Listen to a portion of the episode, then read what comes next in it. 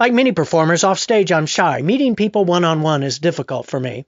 When I was a kid, I wouldn't stay at a birthday party or Sunday school unless mom stayed with me, prompting my brother Michael and my uncles to call me Mama's boy. mom just knew when I went to kindergarten she'd have to go with me, but on the first day of school, I jumped out of the car, said goodbye, and ran into the school. She cried all the way home. My parents have sold their house and are moving to Chicago to be close to Michael, which finally settles the question which child they love the most. no, they've lived close to me for the past 14 years, and with us moving to Cincinnati, they decided it was time to move to a place that more suits their needs, one without steps or yard work. They've sold their house, which may have been the most difficult experience of their life. They've lived there for 43 years and it is full of happy memories.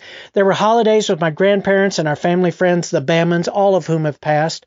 My Uncle Paul, one of the funniest people I ever met, and my Uncle Bobby, one of the sweetest people I ever met, would stop by early in the morning. They are both passed, and those, but those chats in Mom's kitchen are some of my most fond memories of them. Over the past few months, mom and dad have shed many tears over this move because they love this place and they never thought they'd have to leave it.